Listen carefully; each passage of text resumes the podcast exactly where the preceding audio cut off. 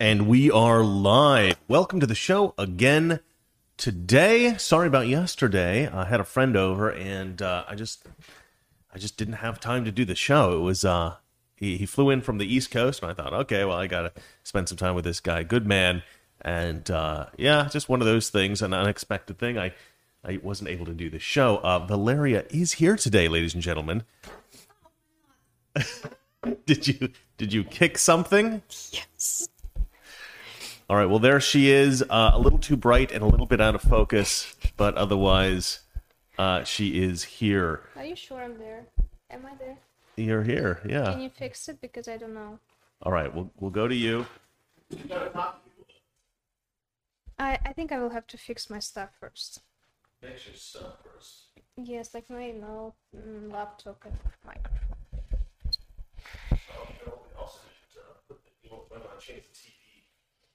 I am. Well, as I like to say, ladies and gentlemen, we are the least professional show on television, which reminds me, we should probably do the intro. You ready? Toxic masculinity. Yes, I am toxic. Uh, my beautiful wife is masculine. Together we are toxic masculinity. And we've got some great stuff to talk about today on the show. Some pretty fascinating news stories. Uh, also, Do- Dogecoin is doing very well today. Valeria has a new strategy because she suspects, although I, we don't know if this is true, but there's rumors flying around on the internet that perhaps Elon Musk may uh, announce at some point that he will accept other cryptocurrency for Tesla because he announced, what was it, like two days ago or something, that he wasn't going to take Bitcoin anymore for Tesla because Bitcoin was bad for the environment. But Valeria, well, a lot of people online, Valeria's been learning since watching some videos and, and reading some stories. Um, a lot of people online speculate that the reason he did that was because he wants to accept um, perhaps Dogecoin or another cryptocurrency. And uh, what is the other cryptocurrency that you suspect that Cardano. Cardano. So there's one called Cardano and one called uh, Doge. So we're going to invest a little bit of money in Cardano, a little bit of money in Doge, and hope that Elon Musk comes out with this uh, announcement. And if he does, we should see the price for these coins skyrocket. Uh, again, we're not experts. We don't know what the hell we're talking about. So you can listen to us. You don't have to listen to us. And as always, don't invest so much money that you cannot lose it. Um, although we have.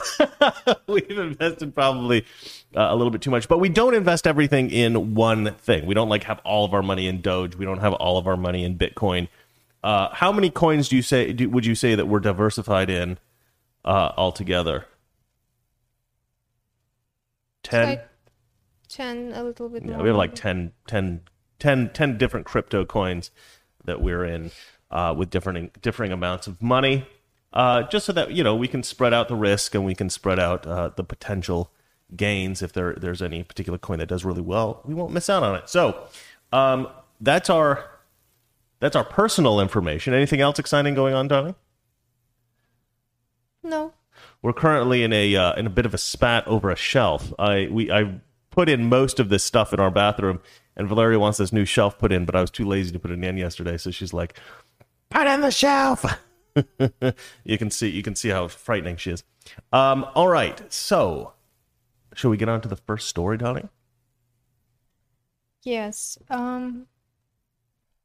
Marjorie Taylor Greene v- vs ver- Versus. versus versus Alexandria Ocasio Cortez. Right, Alexandria. Okay, so Marjorie Taylor Greene versus Alexandria Ocasio Cortez. Um, so uh, you guys may have heard this story. This is pretty fun. Uh, so Marjorie Taylor Greene went out to the hallways of Congress, and apparently she sort of accosted Alexandria Ocasio Cortez, basically calling her out as you know the degenerate socialist that she is. But uh, yeah, it, it- there's differing accounts of exactly the ferocity of Marjorie Taylor Greene.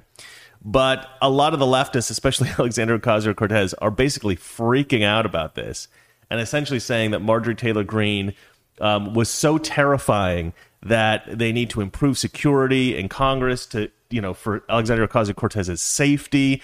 Uh, the stuff that they're saying is completely unhinged. I mean, uh, Marjorie Taylor Greene essentially just shouted to her. I don't think she shouted at her.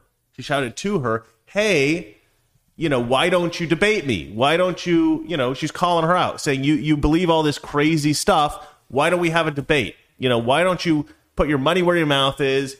You know, put your uh, you know, put your uh, reputation on the line and go out there and just have a rational conversation about this instead of just you know, doing these very safe press conferences where she'll go to like a podcast, like a super leftist podcast and say, mm-hmm. I mean, Jesus, the people are just, they're so racist and everybody's so horrible. No, go out there and talk to an actual conservative and, you know, have some courage. Have some courage. Have the courage of your convictions, is essentially what she's been saying. And Alexandria Ocasio Cortez is saying, Oh my God, somebody yelled at me. I, I was frightened. Uh, the, these Republicans are monsters how dare they say scary words you know like like you're a politician. Your whole world is like words and debate and conversation and you know being accused of things and accusing other people that's like that's like all what politics is right? That's the mess of politics. And if you're scared of somebody talking to you maybe you shouldn't be a representative. But let's go ahead and read the story here. Marjorie taylor greene confronts uh, chicken Alexandria Ocasio Cortez. So Marjorie Taylor Greene afterwards she called her a chicken in a uh, in a press conference, which I love. Chicken. I don't know if you know this, but chicken in America is like a coward. Do they say the same thing in Russia? You can say yeah. Mm-hmm. Yeah. It's a weird thing. I wonder how chicken became but not, associated not with quite cowardice. Chicken. It's like uh, hen. What what is the mother of the chicken? Hen. Yeah. Hen. Hen. Yeah. Well, we, So th- we th- I think a chicken is a hen. I think a rooster is It's a rooster. cowardly, cowardly hen. We what is a we rooster just a male chicken, or is a rooster a rooster and a chicken is a female rooster? Rooster is a is a male. I know. Chicken a baby, and hen is a Yeah. Mother. I don't know. I think a chicken may be the classification of the kind of bird. Anyway, let's keep reading. AOC Spock's sorry, uh Marjorie Taylor Greene confronts chicken Alexandra Ocasio Cortez outside House chamber. AOC Spock's call for Congress to be a safe space for Marjorie Taylor Greene. It's so bizarre. They're like terrified of her. Um, Representative Marjorie Taylor Greene, Republican of Georgia, confronted uh, Representative Alexandria Ocasio Cortez, Democrat from New York, Wednesday, just outside the House chamber, about AOC support for terrorists and Antifa, and ducking a uh, ducking a debate on her Green New Deal proposal. The incident was witnessed and reported by two Washington Post reporters. AOC threw up her hands and walked away. So yeah, so the the problem with this whole story is that there's no video of it. So we can't we can't exactly um, you know say exactly what happened. And and so leftists obviously are like, oh, you know that Marjorie Taylor Greene, she was a maniac. She was screaming like some kind of like psychopathic banshee. Like you know they're they're all of course blowing this out of proportion because there's no video evidence, so they can basically frame it in whatever way they want and distort the story. Um, two Washington Post reporters witnessed Ocasio uh, Cortez exit the chamber late Wednesday afternoon ahead of Greene, who shouted "Hey Alexandria" twice in an effort to get her attention. Uh, when Alexandria, uh, when Ocasio Cortez did not stop walking, Greene picked up her pace and began shouting at her. Um, well, see, I, I think it's shouting to her. I think saying shouting at her is a distortion because if you're shouting at somebody, it's because you're, you're angry at them or something like that. But if you're shouting to somebody, you're trying to to get them to to pay attention to you because you, you have something to tell them, presumably. Uh, and asking why she supported Antifa, a loosely knit group of far left activists, and Black Lives Matter, falsely labeling them terrorist groups, falsely labeling them terrorist groups. Oh, fascinating. Uh, this is an excerpt, I think, from the Washington Post or something. Two Washington Post reporters. I don't know what this is an excerpt from, but whoever wrote this uh, uh, thinks that uh, Antifa and Black Lives Matter are not terrorist organizations, which they absolutely are.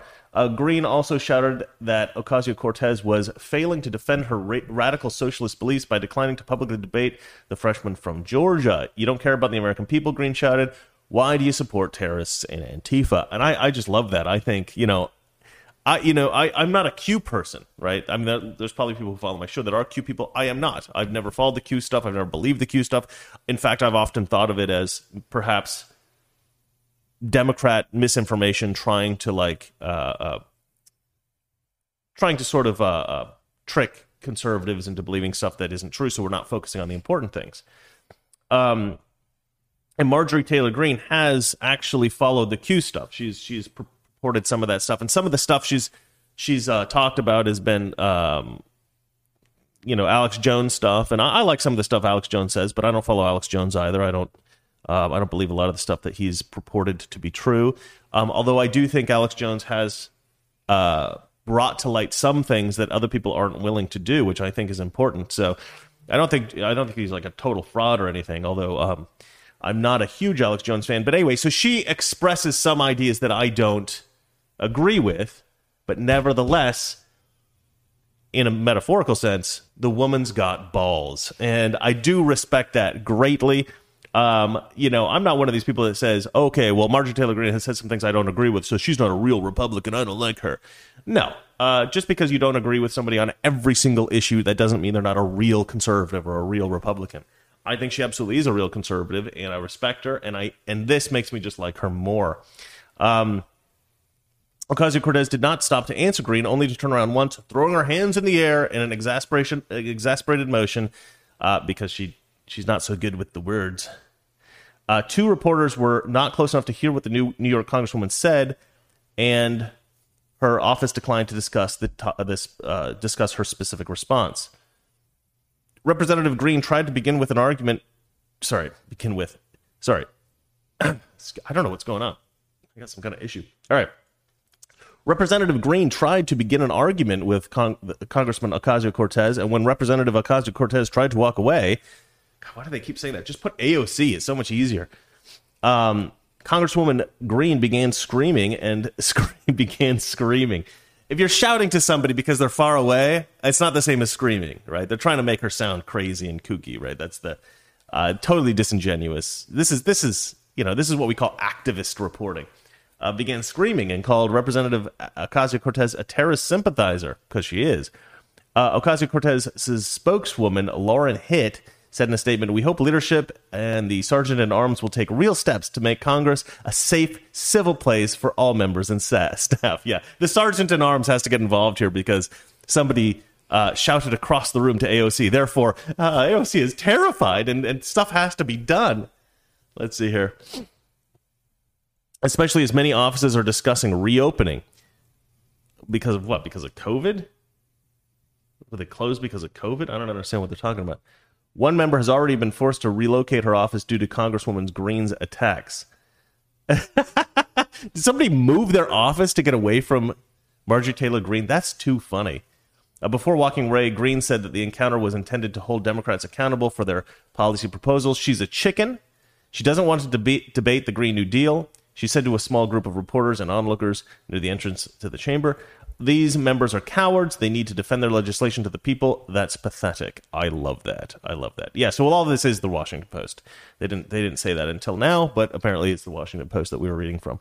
Uh, Marjorie Taylor Greene posted about her confronting AOC, saying, Just talk to AOC again. You chickened out because you're too scared to debate me about your socialist Green New Deal. You, you are also a hate America terror sympathizer, hashtag jihad squad. I love that. I was actually going to report about that the other day, uh, yesterday when I didn't do the show. Jihad, hashtag jihad squad. I just think that's the best thing ever. Jihad squad. Yeah. Uh, members of Congress do not support terrorism. Let's see here. Yeah. Um, and should uh, and shouldn't be afraid I don't know. What, I don't. I don't understand this.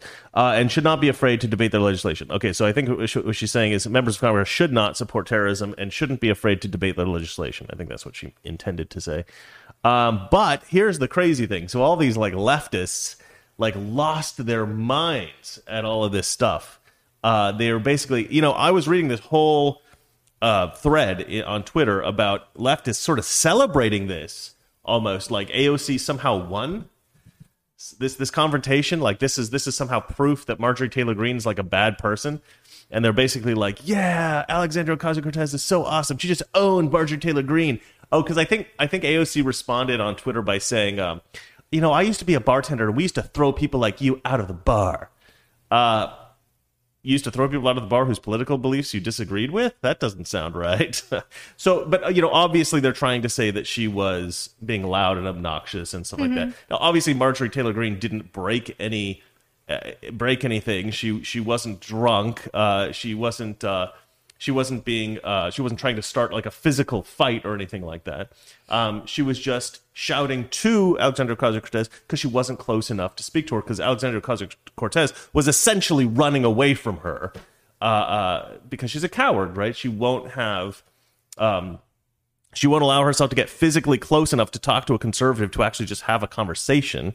So you have to shout to her uh, not necessarily shouting at her, right? But they're trying to trying to to distort what happened in this way to make Marjorie Taylor Greene sound, you know, crazy. That's that's the leftist position at this point. Um, blue checkmark liberals were triggered uh, by Marjorie Taylor Greene peacefully confronting AOC. this is the second time that Marjorie Taylor Greene has created a hostile work environment for her colleagues. Speaker Pelosi should require that Marjorie Taylor Greene work remotely since she isn't on any committees and, and only be in the building for votes. Yeah, yeah, that's that's great. So so the Democrats are now going to start telling Republicans they're not even allowed to come into the congressional building. They're not allowed to come into the Capitol building because uh, you know they don't like them. Charlotte uh, Clymer uh, said it feels like it's only a matter of time before Marjorie Taylor Greene assaults someone on the Hill, and then and then what? We get a tearful non-apology about how she's stressed or anxious or something. Expel from her from the house. Enough is enough.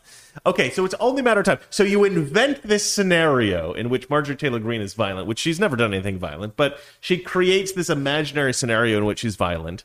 She says, and then after she's violent, she's going to present this non-apology.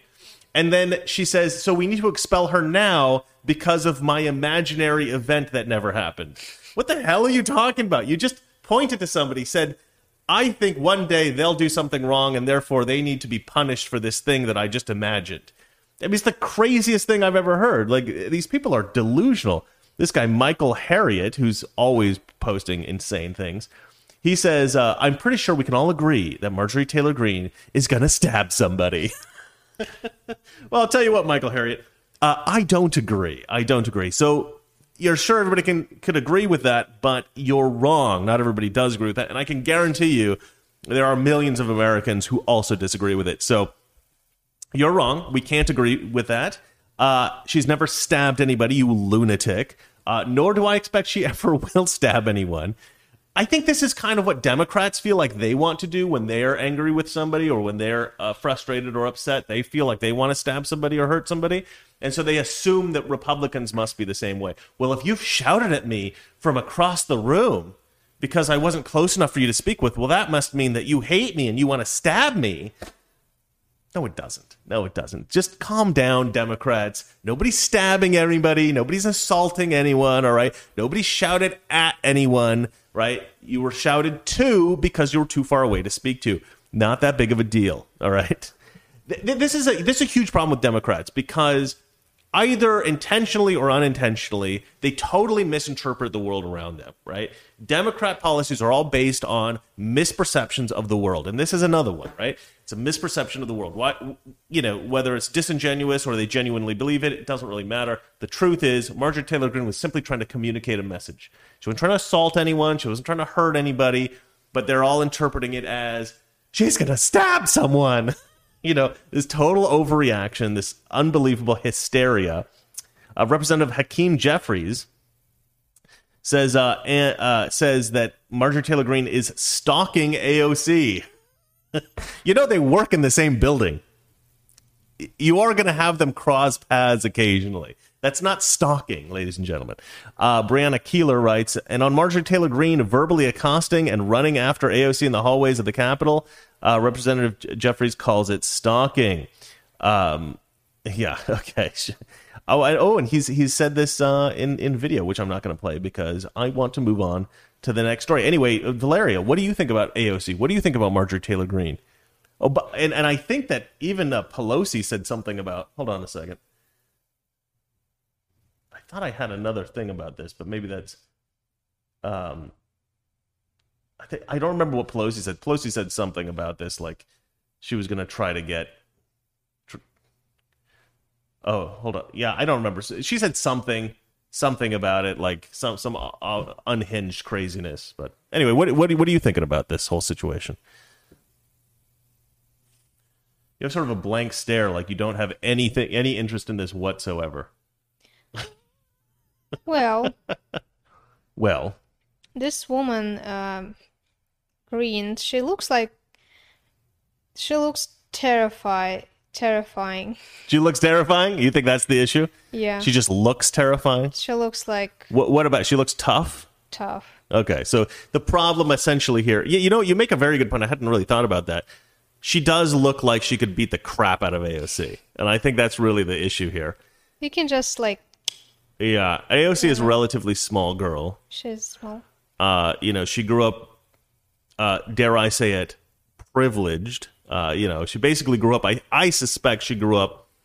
Um, you know, I mean, look, AOC is not for everybody. I don't think every guy is like, oh, AOC is is a you know stunningly beautiful woman. But you do hear that. You do hear that on the left all the time. You know, a lot of people think AOC is very beautiful, and I can imagine that she probably got away with this a lot. I mean, that's typically like all the bartenders I meet that are women are usually very flirtatious, pretty women. Not necessarily the most beautiful women you've seen, but definitely flirty and pretty.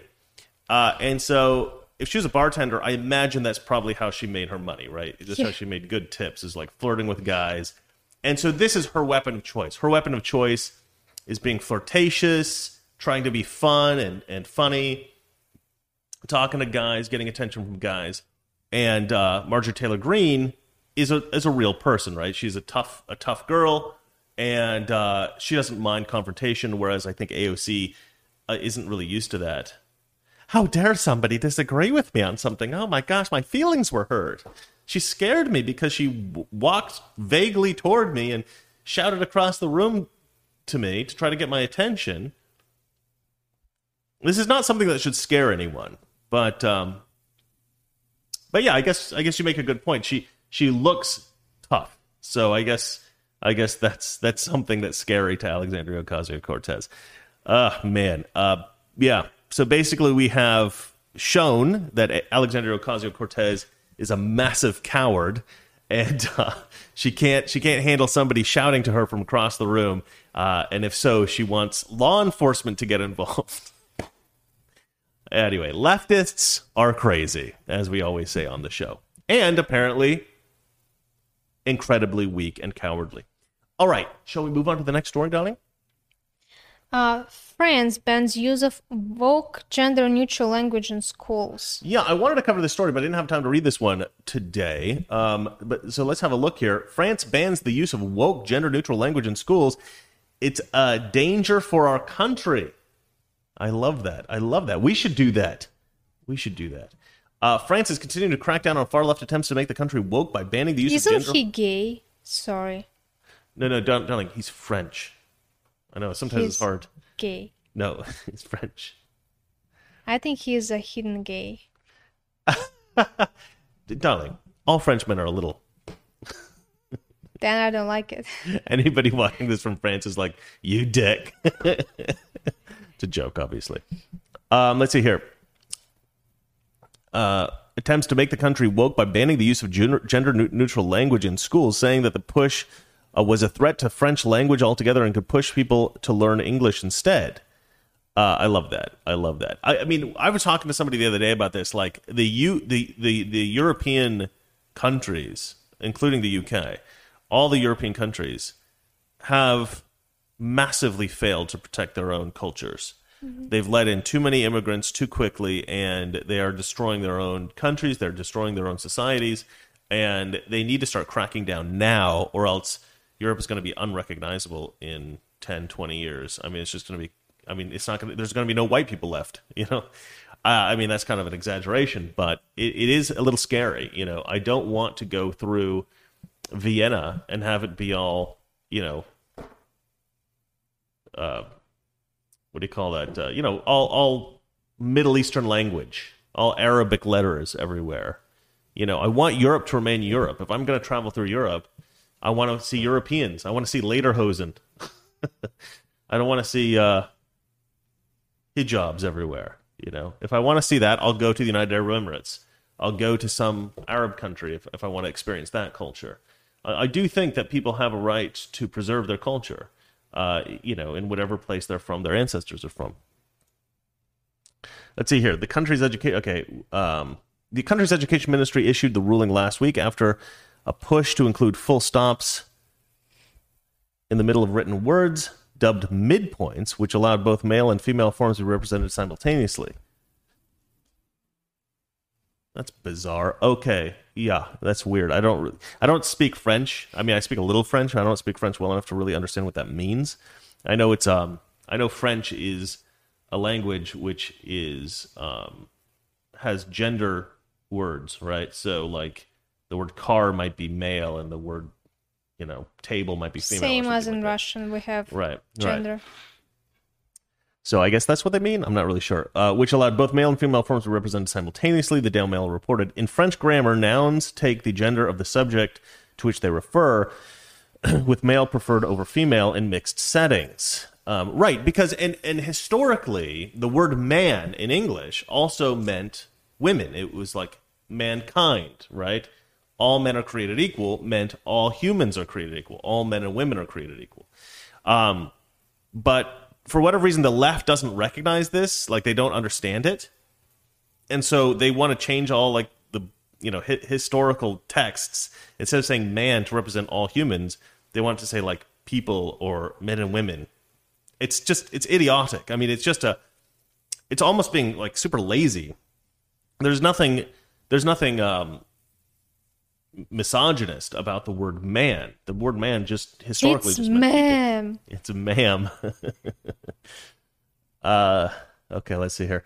Uh, the Académie Française, a nearly 400 year old institution that, uh, or the Académie Française, I don't know, nearly 400 year institution that guards the French language, pushed back on the attempt to make the language woke, saying that it's harmful to the practice and understanding of French. Well, exactly, yeah. And and we we're destroying the English language real quick. Uh, Nathalie Elimas, the state secretary for priority education, said on Tuesday that the attempts to make the language woke were a danger to our country and the death knell for the U.S. Uh, for the use of the French. huh, excuse me, and the death knell for the use of French in the world. Elimas said the move would not make the language more popular and instead would drive people to learn English instead. With the spread of inclusive writing, the English language already quasi hegemonic across the world would certainly and perhaps forever defeat the French language. She said. And we can keep reading about this, but the point is that the French realize that wokeness is destroying their culture. The the great thing about France, or I guess the great thing, the um, one thing that is some something of a relief, something that gives me hope about about the French, is that they have endured a lot of uh, sort of cultural pressure from Muslims. Like their country has been seriously affected um, by an influx of Muslims into France, and and almost everything about Muslim cultures, people from Muslim cultures moving into France, has been detrimental to the French, uh, to the country, to the people, to the to the society, to the culture, to everything, absolutely detrimental. So they realized the harm and the French started pushing back before any of the other European countries, and they're the only one. Uh, well, one of the few, I guess you got like Poland and Hungary and places like that, but it's one of the few countries that have really pushed back against all this sort of woke leftist crap because they realize a lot of it pushes, you know, we need to have open immigration and we have to have more Muslims coming into your country. And they're like, whoa, whoa, whoa, whoa, no, no, no, no, no, no, no, no. This has caused a huge number of problems for our country. And so they're recognizing this and they're pushing back in various ways. And I Just hope by the like time we can visit uh, France, me and you, they will still have croissant and not the hummus, you know? hummus, I mean. Well, exactly. you know what hummus I mean. Hamas? Uh, No, not Hamas. Yeah, yeah, yeah. Well, hopefully they won't have Hamas or hummus. But I do like hummus. I mean, who doesn't like hummus? Mm, You don't like hummus? Oh, there's something wrong with you. All right, darling. Let's read the next story because the next story actually is a nice contrast to this one. okay. Ah, second largest teachers union member to go woke. Right, right. So the second largest teachers union encourages all of its members to get enlightened through texts on anti-racism and white fragility. So, as the French become less woke, we become more woke. All right, sorry, my writer's writing me, and I'm I'm trying to see if it's something that I should relate to you guys, which it probably is, but I think I'm a little late, so I'm not going to read that. Okay, let's move on to this. So yeah, so yeah, as the French are figuring out they should go less woke or should fight woke culture, we're going more woke because we're a bunch of morons. And I like this picture that they've they've posted. Um, to be white is to be raised functionally illiterate on the topic of race. Uh, and this woman is a, a, a noted race baiting degenerate. Um, so let's read this uh, story here. The second largest teachers union in the country is offering members of its San Diego affiliate to read free copies of a book about anti-racism and white fragility for enlightening summer Virgi- reading. virgil- virgil- virginity? Fragility. Fragility. Sorry. My wife, ladies and gentlemen. All right, so uh, American Federation of Teachers website posted a flyer to its website Friday offering union members free copies of How to Be an Anti-Racist by Ibram X. Uh, okay, I think this Ibram Ibram X. Ibram X is his real name's like Jeff or something. I can't remember, but he's changed his name to make himself more black, you know, more interesting. Um, how to be an anti-racist. It's a completely racist book. You know, a lot of these leftist things, like you know, how to be an anti-racist. It really should be titled "How to Be a Racist." Right? It's just being racist against white people. Um, Ibram X Kendi is his name. Yeah, let's look up his. Let's look up this guy. Ibram X Kendi. There we go. Uh, Henry Rogers. Henry Rogers is his actual name, um, but he goes by Ibram X Kendi because he's he, he doesn't want to use the, the the culturally white name Henry Rogers, so he's going with with Ibram Kendi. Uh, White Fragility by Robin DiAngelo. So this woman up here, this is Robin DiAngelo. She's the completely degenerate piece of garbage uh, white woman who pretends that all white people are racist, including herself. and Reclaiming Our Stories 2 by Khalid Paul Alexander and Manuel Paul Lopez. Also, probably degenerates. I don't know who those people are, though. Um, I was actually just talking about this today uh, about how there's this kind, there's this idea that um, we have a problem in America of white guilt, and that's why we're kind of allowing all this BS, you know, racism against white people and stuff like that. But I, I'm not actually sure that that's true. So I, I've always had a problem with the white guilt thing because I've always thought like I can see that leftists are doing things to try to make amends for the sins of, of our ancestors, right? Sins of w- white people from 100 years ago or something.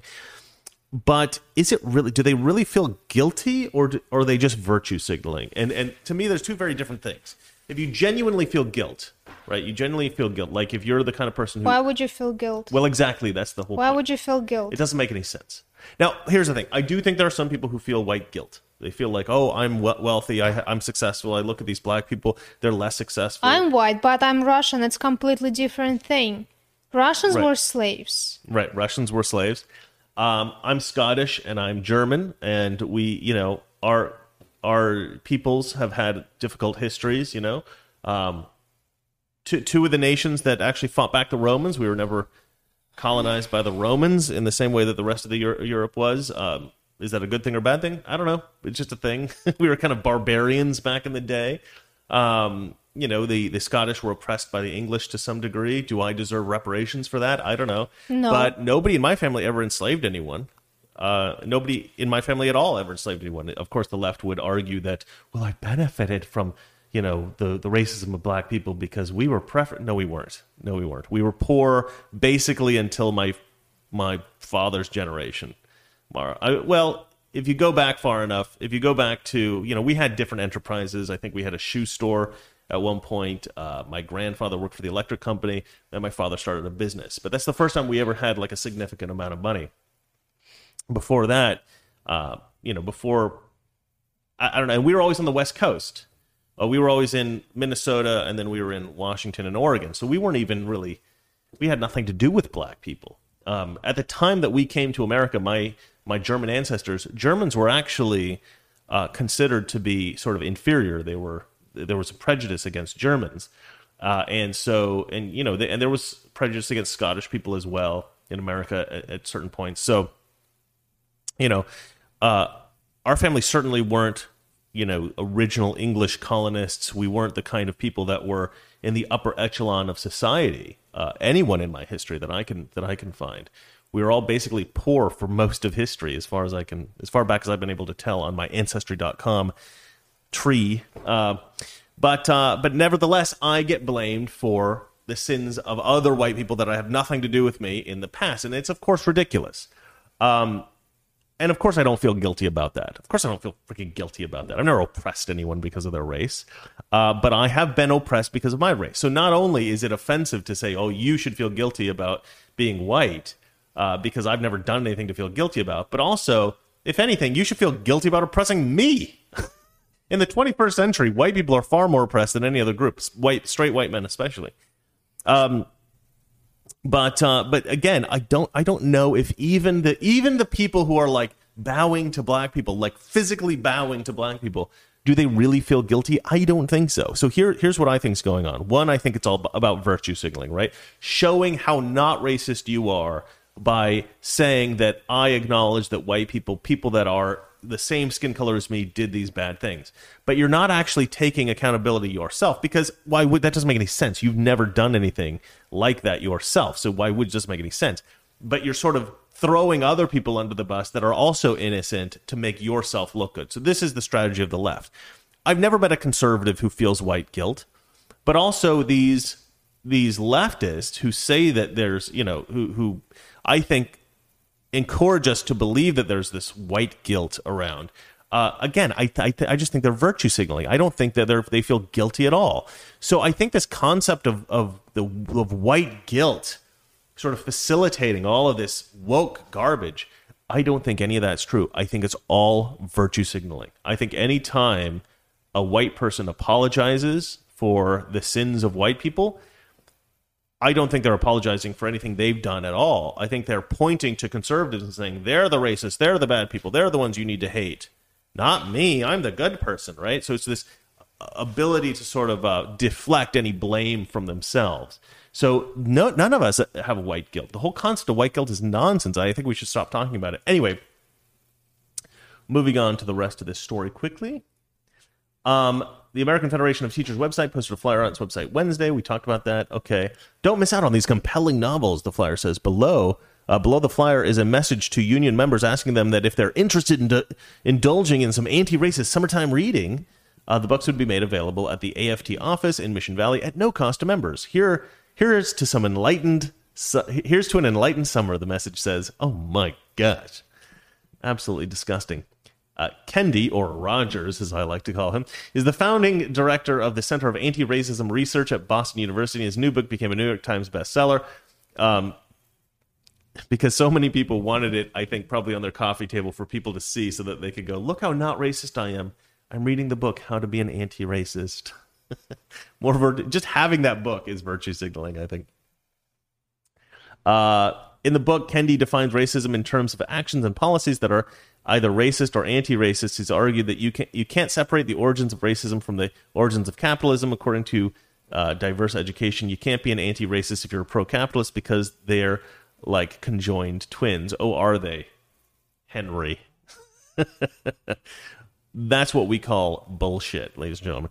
Um, Robin DiAngelo's book, also New York Times bestseller, explores the counterproductive reactions white people have when their assumptions about race are challenged and how these react how these reactions maintain racial inequality.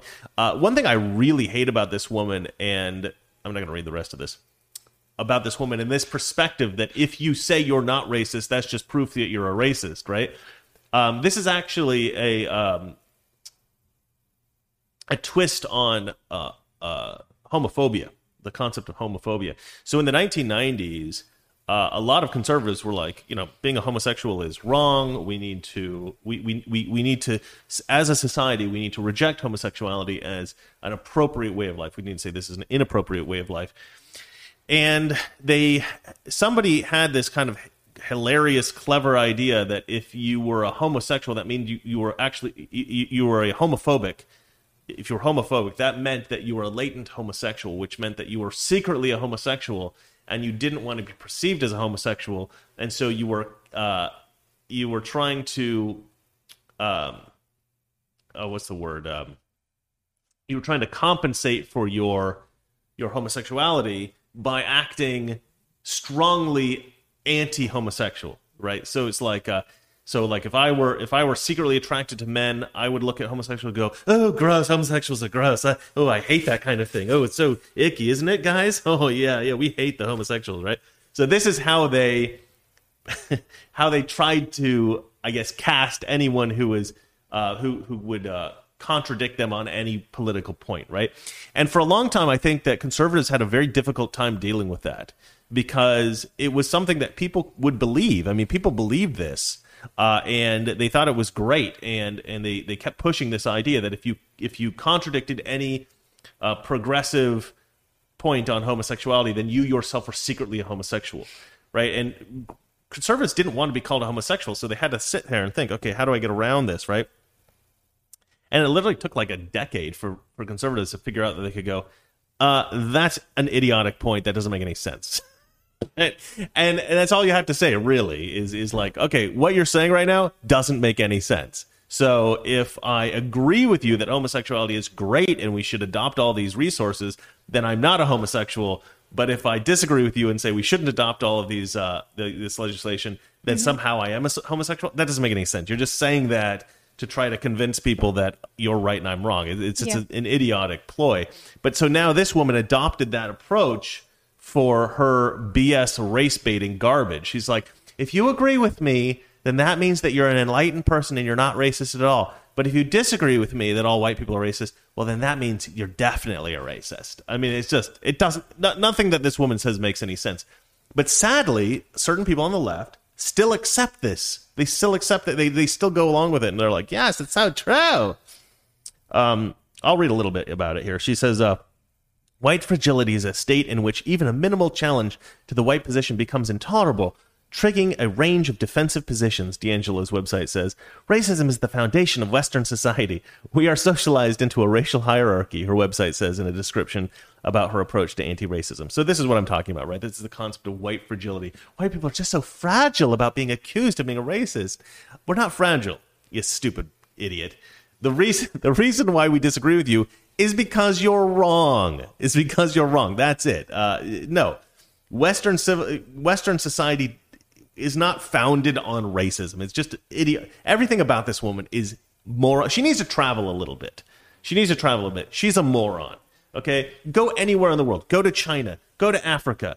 Go to India. Go anywhere, and you will see tons of racism. To sit here and say, "Oh, the foundation of Western civilization was racism, and we have to, you know, we, we have to be punished for our evil white sins." No, everybody was racist. Everybody is racist. The only people that aren't racist are Northern Europeans and white Americans and, and people who colonized the world from Northern Europe.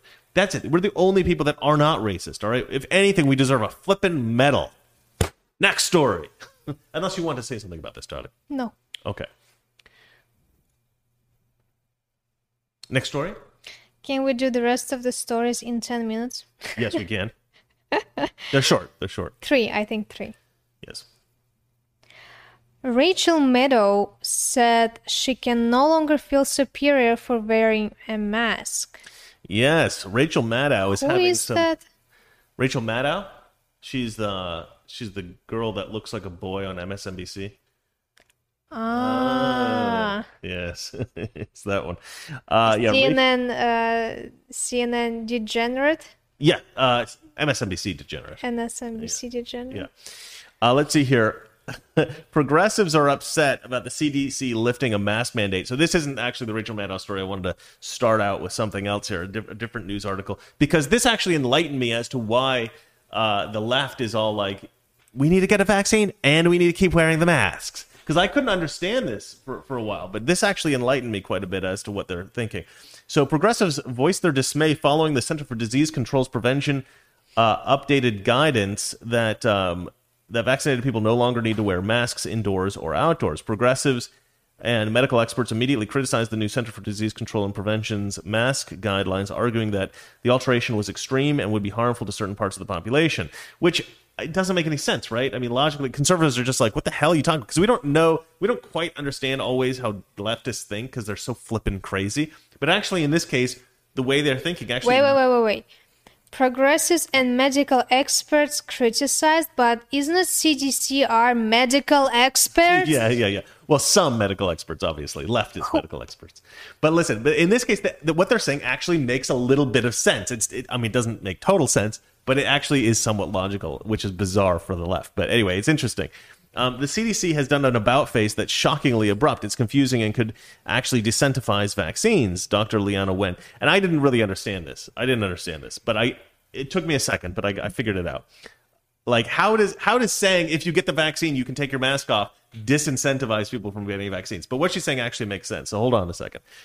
Um, yes, vaccinated people are well protected and no threat to others, she said in a later tweet. But do we trust that honor uh, that the honor system uh, won't unvaccinated people pretend to be vaccinated and stop wearing masks? So this is their concern, which actually does make some sense. That people who don't want to get vaccinated, right? Now that we've said, okay, if you're vaccinated, you can take off your mask outside. Mm-hmm. So now she thinks that what's going to happen is unvaccinated people like us are going to go around without our masks outside and just people are just going to assume we're vaccinated because we're not wearing our masks and we can feel we can go out feeling perfectly fine Everybody's That's why you you get the you get the baseball cat was saying I'm, I'm vaccinated. vaccinated. but here's the thing, sweetie. We do that, like, and we know other people who do it as well. Uh, we're totally happy that you can go without masks because now the two of us who will never be vaccinated, um, we don't get as many questions. We don't get as many dirty looks. People are people are fine with us not wearing masks because they assume that we're vaccinated, which is great. Um, so she's right. But I actually want to say no, I'm not vaccinated. I'm just an a hole. You know. Because I don't want people and that, ladies that, and gentlemen, you is why I married her. and she's hot. Anyway, so uh, no, you're you're right. You're right. Uh, uh, you know, we don't care as much, but there's a lot of people who, like us, will go out without masks, uh, and they won't feel like they're being ostracized by Mm-hmm. society because uh, some of the people, most of the people, are vaccinated now, or a lot of people are vaccinated. So um, they- they're right. They're right. The problem, of course, is that when you're walking around outside, a mask doesn't really make any difference. You know, I heard conversation yesterday in elevator. There was a couple, and the guy was um, saying to his girlfriend, he was like, "There's a guy walked into. He has this some kind of business, like a store somewhere mm-hmm, here." and he was mm-hmm. like, "The guy walked in without a mask on," and I was like, "Can you put your mask on?" He was like, "The CDC said you can remove your mask," and he was like, "Well, that's a private business," and I was like. I can imagine like what these people feel like. They got the vaccine, they did everything CDC told them for like a year and Yes, a half, yes. and they still can do Yeah. like what they said because that's a private business and there it doesn't you don't know when are they going to remove their restrictions Yeah, a lot of businesses in LA ha- have not caught up. I think people CDC like- guidelines. damn Yeah. when can i just Get rid of walk in without mask. mask Yeah, on yeah. you know Yeah, well, we're in a very progressive area. We're in Los Angeles, and they they will just you know they'll just keep doubling down, tripling down. And actually, so what's really telling about this? What's really telling about this is what we saw with um, what's up good morning with what Rachel Maddow said uh, about about hey hey stop paying attention to the cat stop paying attention to the cat. good morning sunday morning You know, you have you have fans out there. Good morning, Sunday morning. not this woman Not this woman, no. Uh, so Rachel, Ma- so Rachel Maddow kind of revealed, I think, what a lot of Democrats are are saying now, which is that, uh, oh, you mean I can't look down on people who don't wear masks when I wear a mask? Like she's she seems genuinely unhappy that she no longer has to wear a mask because this was a nice symbol, sort of like the Star of David, right? The, the sort of reverse of that in Nazi Germany, right? In Nazi Germany, certain people had to wear patches so that people who didn't have to wear patches could look at the patch people and say, "I'm superior." Uh, but Rachel Maddow loves the mask because the mask is a she sign. She can wear her mask for the rest of her Yeah, life because she's not the prettiest woman in this world Rachel Maddow, please, for the love of humanity, wear a mask. wear a mask for the rest of your life. Wear a mask on the show. Just constantly wear a mask. We would all love it if you would wear a mask, Rachel Maddow. Uh, okay, let's see here. NBC host Rachel Maddow said on her. Th- well, let's just watch what she has to say here because it is it's it's quite beautiful. Oh, you know what? I think this uh, played past. Ready to go. Let's. There we go. There she is. Is that her? Yeah, I think that's it. Okay, so let's go ahead and play this. I'm going to turn the volume on.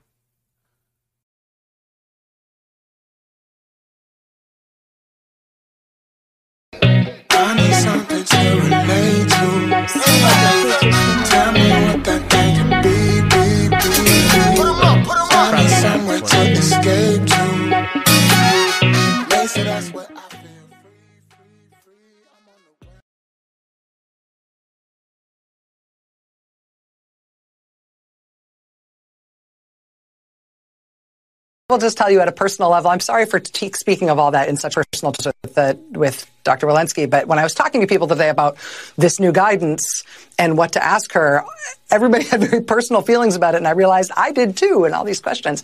Part of it is that I feel like I'm going to have to rewire myself so that when I see somebody out in the world who's not wearing a mask, I don't instantly think you are a threat, or you are selfish, or you are a COVID denier, and you definitely haven't been vaccinated. I mean, we're going to have to rewire the way that we look at each other because the CDC's guidance, which she just told me, we are sure, is that if you're vaccinated, you don't need to wear a mask except in very specific circumstances. As we change that as a country, we are going to look at each other differently and have to unwire our preconceptions about what a mask or a lack of a mask means.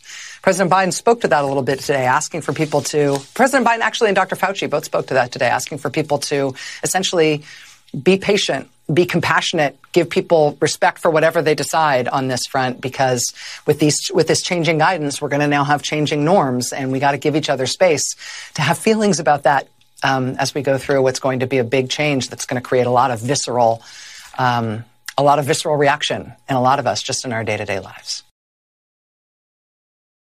So this is this is you know this is obviously insane, but I can guarantee, ladies and gentlemen, uh, Rachel Maddow will not stop disrespecting you just because you you know you're you're now allowed to not wear a mask. Uh, Rachel Maddow will find a way to try to feel superior to everybody else that she sees in the world. Uh, she just can't do it with the obvious mask now, which is obviously painful for her, a little bit of a problem, but she'll figure it out. I you know I believe in Rachel Maddow. I believe in her ability to feel superior to others.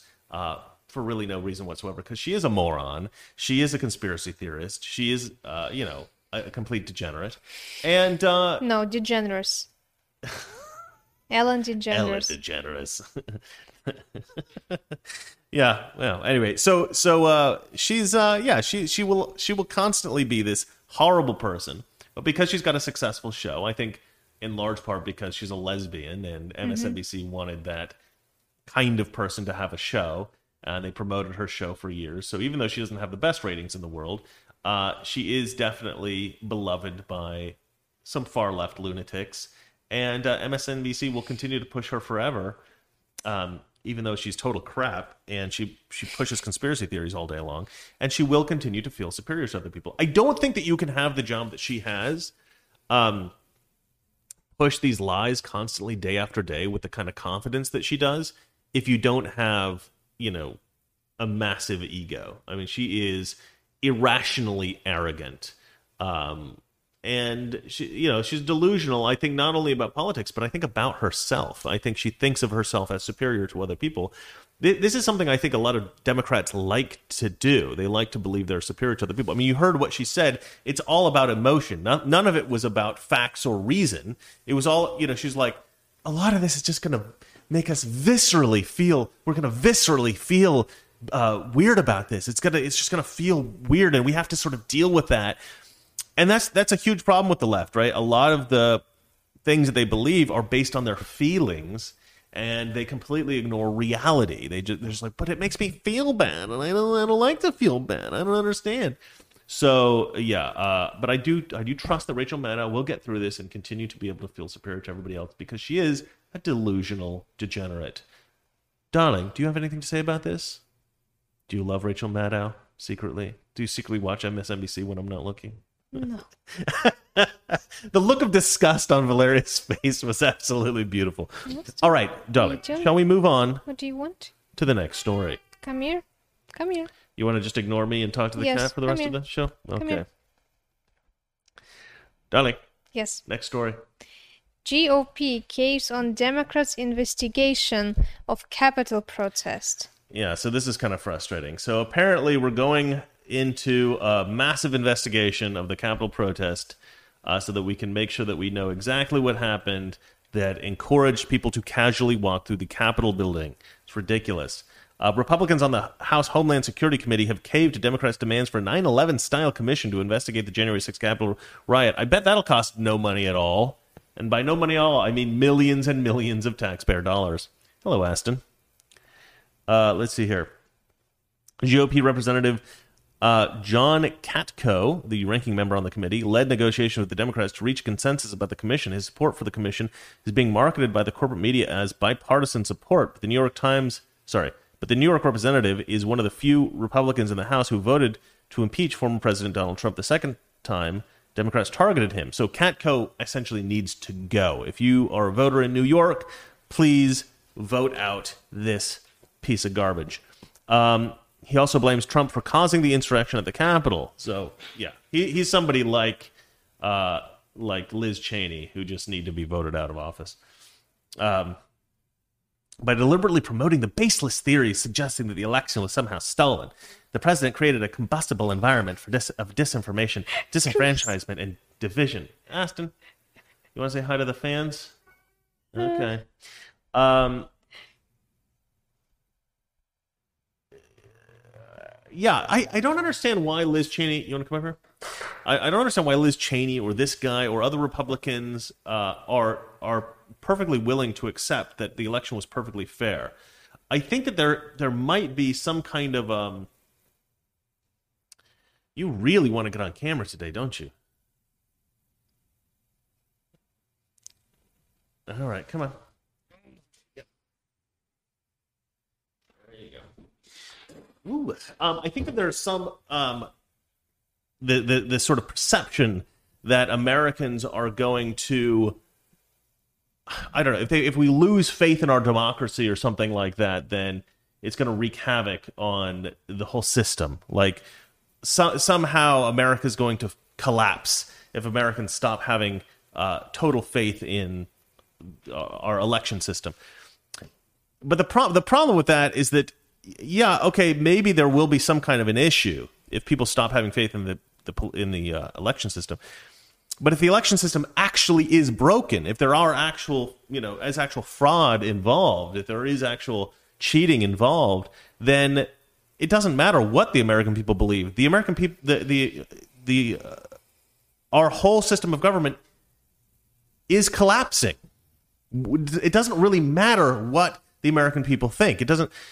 We're not going to hasten the collapse if fraud actually exists. If we if we lose faith in the our election system irrationally, if there was no fraud, then okay, I can understand what they're saying. But for them to just assume that there was no fraud despite all of the red flags, to me, they're just like they're either lying or, you know, and I think the reason why they would lie is because of this fear. But if there really is fraud, if there really is some kind of nastiness going on there, we have to figure that out. We can't just let that go. And not not only are they just letting it go and they're perfectly willing to ignore the possibility of any kind of fraud, they're actively fighting against any any thought, any speculation about that. Uh, and so to me, these people are enemies of the state. These people are actively trying to stop Americans from discussing the possibility of perhaps the election was fraudulent, which I think we must be able to talk about. We must be able to speculate about if we're going to have a healthy democracy or a healthy, you know, representative republic or whatever the hell you want to call it. A lot of people get mad when you say democracy. Uh, we call these people pedants. Do not get mad when somebody says democracy. It is stupid. Everybody knows what we're talking about. I get mad when people get mad about that. All right, let's see here.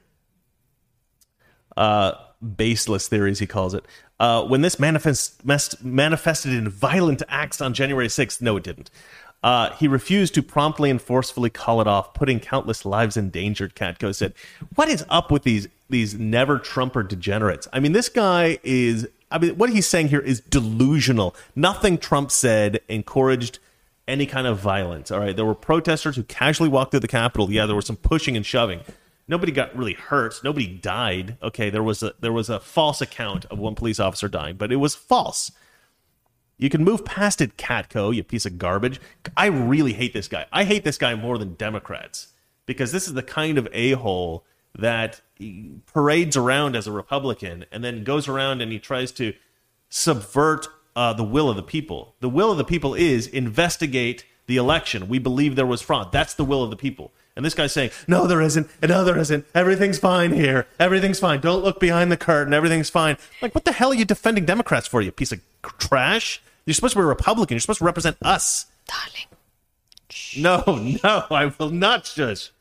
Oh, I hate this guy. I want to move to New York and run against him just to take that MFer out. Oh, I hate people like that. Pelosi previously proposed having an 11 member committee dominated by seven Democrats, while Republicans would have only four members. House Homeland Security uh, Committee Chairman Democrat uh, Benny Thompson of Mississippi and Katko, however, decided a 10 person committee with equal partisanship is necessary to move forward. It is unclear at this point what kind of. Well, it doesn't matter if they're Republican, if they're never Trumper Republicans. They're just rhinos. If they're just rhinos, it doesn't really matter if they're conser- like Democrats or Republicans. They're basically all Democrats. Um, it is unclear at this point what kind of members members the GOP will place on the committee. Subpoenas will also be allowed as long as the chair and vice chair of the commission concur on majority of the commission votes to issue. There has been a growing consensus that the January 6th attack is of a com- uh, is of a complexity and national significance that we need is an independent investigation to investigate sorry, an, an, independent commission to investigate. Thompson and Katko said in a joint statement, "I don't care what these people say; they are human garbage, and they need to be voted out and replaced." Okay, darling, the last story of the day. Go. Finally. Hey, hey, hey! Show some respect to the show and to the fans. It's not about the show and about the show and fans. It's about how many stories we have and how little time That's we have. fine. They're good. They're all good stories. Go.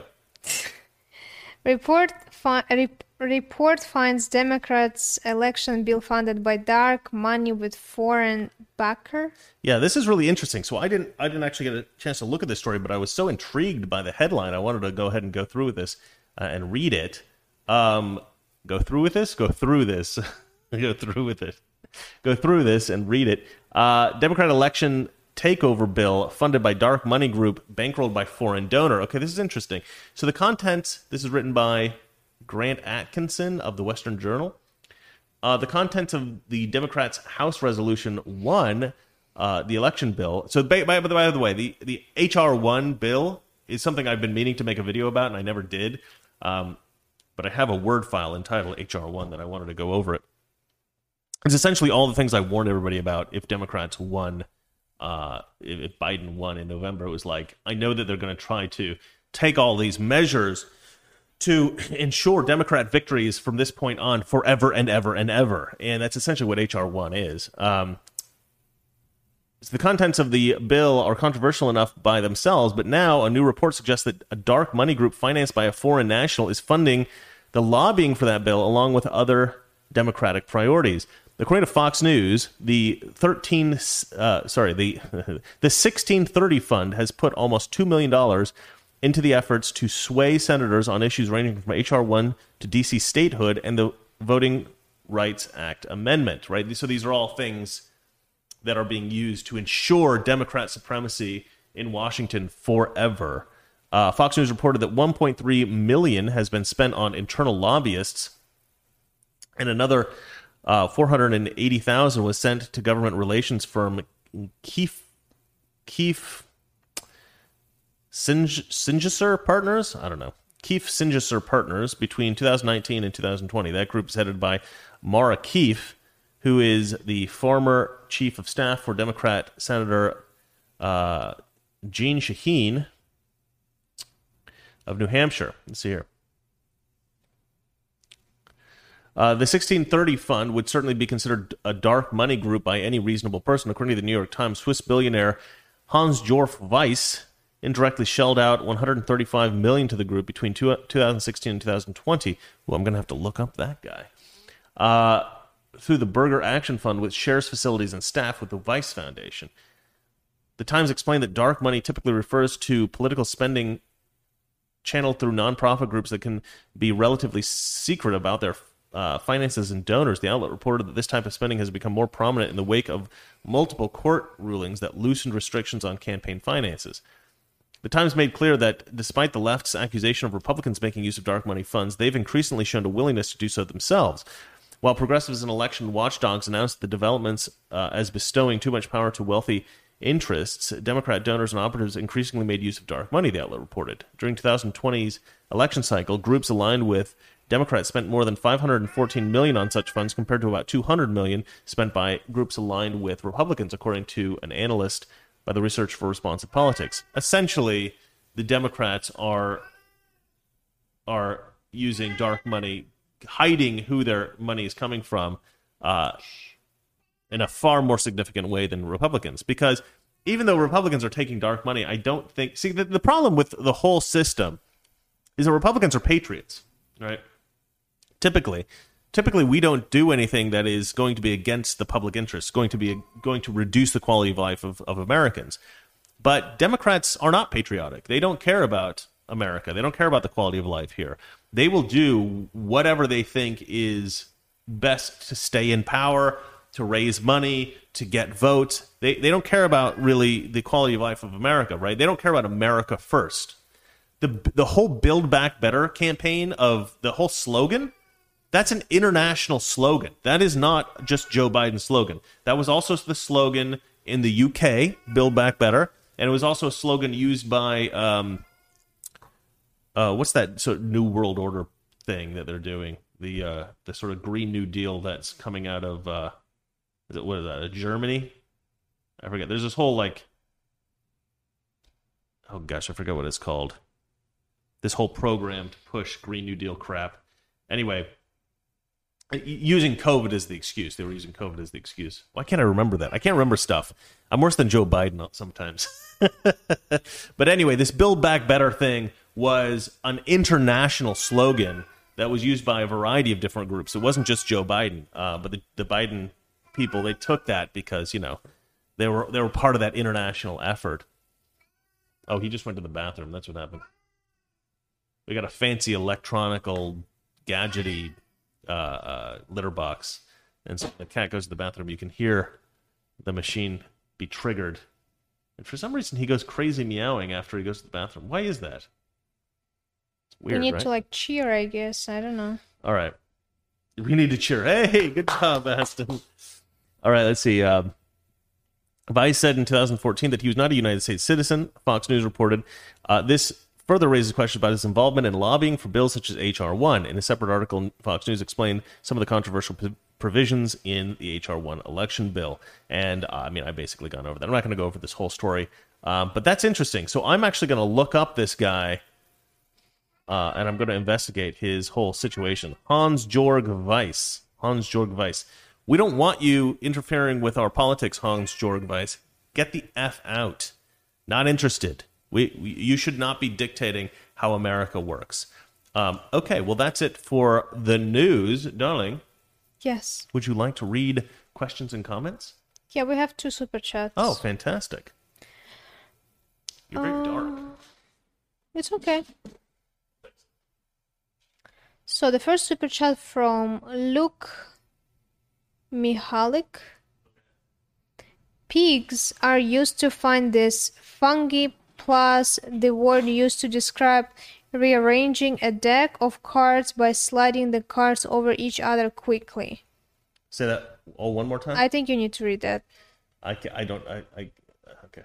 Who wrote it? Luke. Luke Mahalik. Yeah. Um. It's a super chat. All right, I'm looking. Let's see here. All right, he writes pigs are used to find this fungi, the word used to describe. So is he talking? He's talking about um, truffles. Uh, Oh, truffles by sliding the cards over each other quickly. Truffle, truffle shuffle. Truffle, Truffle shuffle. shuffle. Ah, So he's saying truffle shuffle. I don't know what that means. You want me to do the truffle shuffle? I don't think it's going to happen, Luke. That's something from the show Goonies, which is excellent. I don't. I, I may be a bit fat, but I'm not that fat, Luke. Come on. Moving on. Uh, and um, from patron Daniel, Oh, patron Daniel. Rachel Meadows looks like a Bundy's Al Bundy's neighbor. Here's, Here's a- cat food money. Thank you. Uh, yeah, Al Bundy's neighbor is actually uh, uh, a famously crazy progressive leftist lesbian who, uh, the actress, who ended up directing on the show and had this big. Uh, the, the show was um, Married with Children, and she had like a sort of issue with with uh, the guy who played Al Bundy because the guy who played Al Bundy is more of a conservative. So, uh, but it was like his show; he was the star, and so she was essentially screwed because she didn't like him. She wanted him off the show and all this kind of stuff. And what are they going to do? Get rid of the star of the show? Doesn't make any sense. So he essentially had all the power, and it was a it was an interesting. Uh, and she does she does she kind of cuts her hair real short like that, and I don't know. I, I've never understood why leftists le- like democrat like feminist lesbians who ob- who constantly complain about white men how much they hate them. Why they always try to look like us. Stop cutting your hair like us. Figure out your own hairstyle ladies. Stop trying to look like white men. It doesn't make any sense. You hate us right? I feel like a i feel like a teenage girl who um who's constantly being asked out by the nerd in school going why are you so obsessed with me like, stop trying to be white men. If you hate white men, stop trying to be white men, you lunatic. Take a note from AOC. At least, as much as I find AOC insufferable and super annoying, at least she doesn't try to look like a man. That's something you got going for you, AOC, okay? I still haven't figured out whether I believe that AOC is a true believer in the crazy stuff that she says or if she's uh, or if she's just a really good con artist and is just like all the other Democrats and knows what she's saying is absolute garbage, but just pretends that she believes it so that she can be more popular. Uh, it's hard to know. I think she started out being a true believer, but I don't know where she's at now. I because she's got to have some sense that what she's saying is totally nonsense. Um, all right, I think I think that's it. Are we done? Yeah. Oh, I see. I see. Luke's playing bingo, so he wanted to mention that I'm fat because that's one of the squares in their stupid bingo game. By the way, I kind of love your stupid bingo game. I think that's hilarious. All right, guys. Um let us say goodbye for the weekend. Uh I'm going to get some great new videos out coming up. Uh, I got a bunch of stuff I got to work on, and uh, yeah, so a new video every day for the next 20 days. I think that's what's going to be. Uh, but some of them are, of course, going to be segments from this show because most of my viewers on toxic masculinity never see the stuff on here. So we're going to take some of the best stuff from this show and put it on to Mr. We got Reagan. another super chat. Uh oh, one more super chat. Jordan B. To distract your minds from politics, I wanted to ask you both what you love to do as a hobby outside of tech.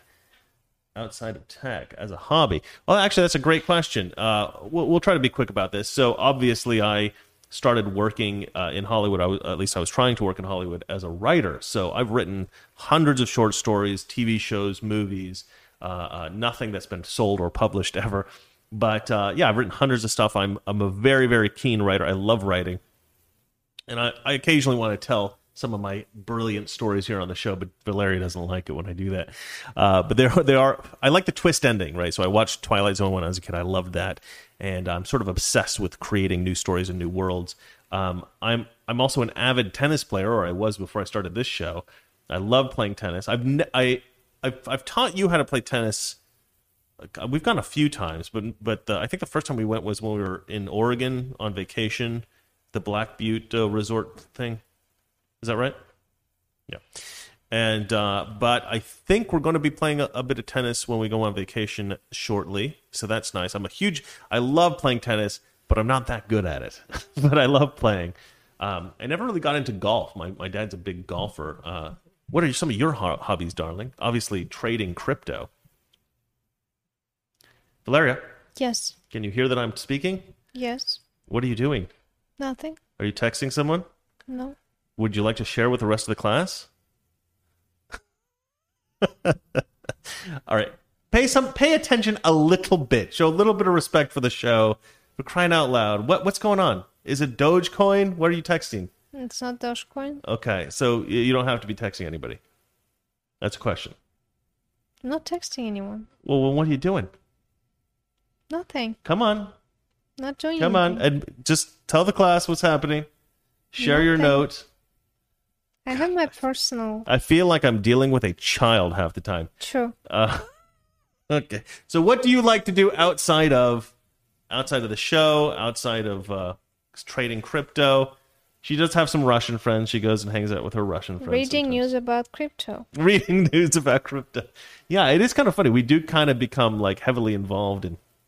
Now, I'll tell you what my favorite thing to do is in the whole world. I love traveling. Traveling is my favorite thing. I love going to different countries, enjoying the different cultures. Uh, unfortunately, because I married this one, uh, I've not really been able to leave the country in what is it, three years? So yeah, I've been sort of been stuck here. But we were going to get our green card recently, but that got postponed because you know U.S. government sucks. So we still can't leave the country. We're going to go to Europe this year, but it looks like that's not happening. I may go by myself. We'll have to figure that out. Uh, it depends on how much money we make in crypto, really. Um, but Valeria really wants to go back to Russia and see her family, so we may uh, try to figure that out.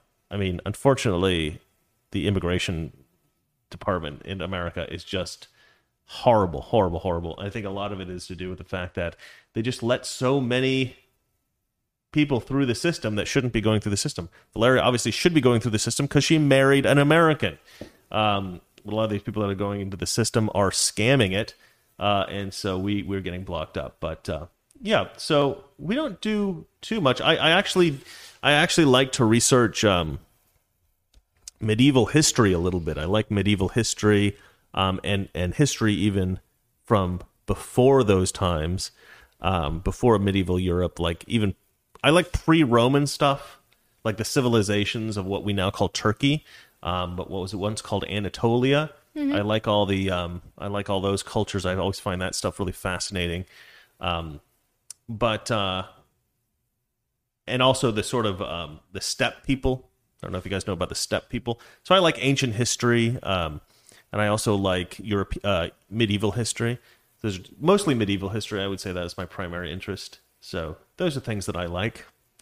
I'm sorry that I was distracted. I just make a thousand dollars out of one one coin that I put this morning. So I'm just kind Oh, of you like made a thousand. So it is about crypto. I was crypto. like, should I just jump out right now, so or what I should I do? about crypto, why do you say no? I said, I mean, mm, so you're lying. I'm lying. I'm lying. What did you become a Democrat over the the past half an hour? A little bit. All right, ladies and gentlemen. Well, Valeria is I have three jobs. I'm her sorry, guys. I'm sorry. I have to be there and there at the same time. no, it's actually my fourth job. What we're doing right now. All right, ladies and gentlemen, we are done with our job for today. I'm going to continue working. No, you are gonna put out a shelf in the bathroom. Please, it's just four holes you need to drill. I will do the rest of myself. Uh, all right, okay. I will go ahead. Can you drill four holes? Is that a sexual joke? Okay, I'm going to bring four girls over and we'll find out. Boom. Um, uh, yeah, so I'll go ahead and put up the shelf and then I will continue working on our Mr. Reagan videos for this weekend and next week. I will chat with you guys on Monday. You have an awesome weekend. Kiss your wife, hug your kids, relax, watch some TV, and enjoy the weekend. All right. Until Monday, ladies and gentlemen, it is goodbye for us. You want to say goodbye, darling? Goodbye and see you on Monday. But I'm working on Monday, so probably I won't be able to make it. But it's not 100%. All right. Well, we will see you guys at some point next week. I will certainly see you Monday. Oh, good night. Toxic masculinity. I think that was great. I think that was